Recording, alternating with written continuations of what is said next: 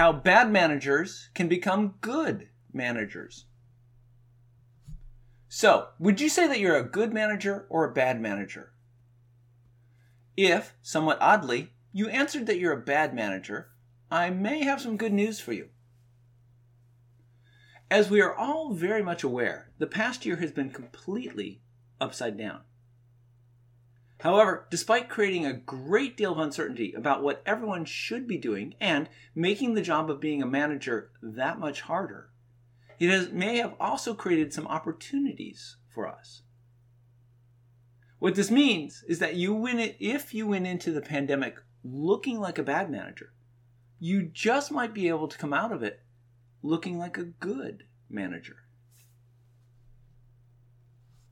Mistakes that managers make. The job of a manager is simple and clear. Create an environment in which team members can do their best work. Sadly, too few managers can pull this off. Managers are prone to making the mistake of managing for control. However, here's the good news the pandemic made it much easier to become a good manager. To understand why, it's important to first recognize why there's so many bad managers. For too many managers, there's just one truth, just one way of doing things, their way. But think about it for a moment. It turns out that we're all different with our own skills and abilities and imperfections. We all have different ways of achieving the results our company needs. But most managers fail to recognize that. Instead, they try to impose their way of doing things on their team members. In other words, the most important relationship in any organization between a manager and a team member is often a farce. It too often isn't how can we work together to get results? Instead, it's how can I, the manager, force you to become more like me, even if we all have to suffer because of it? The cost to doing this is incalculable. It will include unhappy team members who feel that their skills are wasted and voices unheard. Managers who never understand why others are failing to live up to their expectations, and companies whose results aren't nearly what they could be. Now, enter the pandemic and specifically remote work, and everything has the potential, the imperative, to change. The pandemic changes everything. Suddenly, the way that we used to manage, by controlling how team members work, has become impossible. That's because managers now have no way of knowing the individual workplace and environment in which each of their team members operates. As they're confronted with more variables than they can possibly control, the fallacy of the old way of managing will be inevitably exposed. Even the most stuck in their ways managers in these difficult times have to admit that they don't know anything about where any team member is coming from or what that individual faces at home.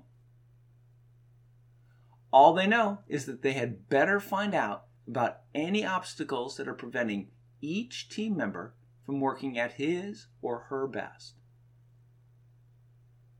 What this means is that managing can no longer be about whether the team member is doing the job the way the manager thinks that it should be done. Instead, the focus shifts to results, however, they're going to be reached.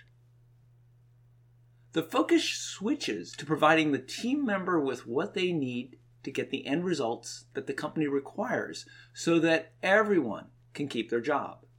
The manager as well as the team member. For managers at a loss as to how to proceed, the key is to begin with one basic question for their team members What do you need from me? And how can I be of help? Such active inquiry and active listening which managers have been able to resist for so long, changes the dynamic between the employer and the team member.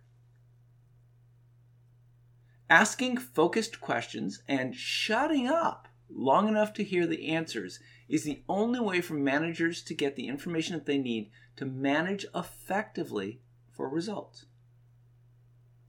It allows managers to determine which team members need their presence and who works best on a don't call me, I'll call you when I need you basis. It allows managers to focus results and not so much on the path individual team members take to get those results. This is why the pandemic could be the best managerial improvement training program ever imagined. It's thrown a lot of departments into managerial turmoil, and it may turn out that that turmoil is just what a lot of managers needed. What all of this means for you. Not all managers are perfect. In fact, some of us are probably really not all that good at managing our team members. The result of this is that our teams are not able to accomplish as much as they should be able to. I'm pretty sure that all of us would like to find ways to become better. Perhaps the arrival of the global pandemic is going to be exactly what we need. Many managers try to manage for control. Too many managers don't realize that their workers may have their own unique ways to accomplish the work that needs to get done.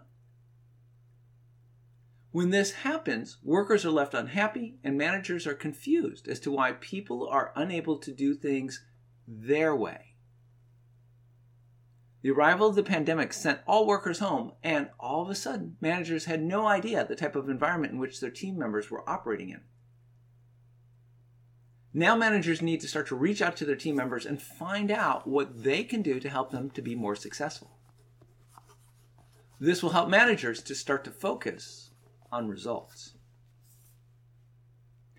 Making the shift from spending our time worrying about how our team members are getting their work done to what results they're producing is not going to be easy. However, by making this change, managers now have a way to boost the productivity of their teams. It seems like making the effort is going to be well worth what it's going to cost us.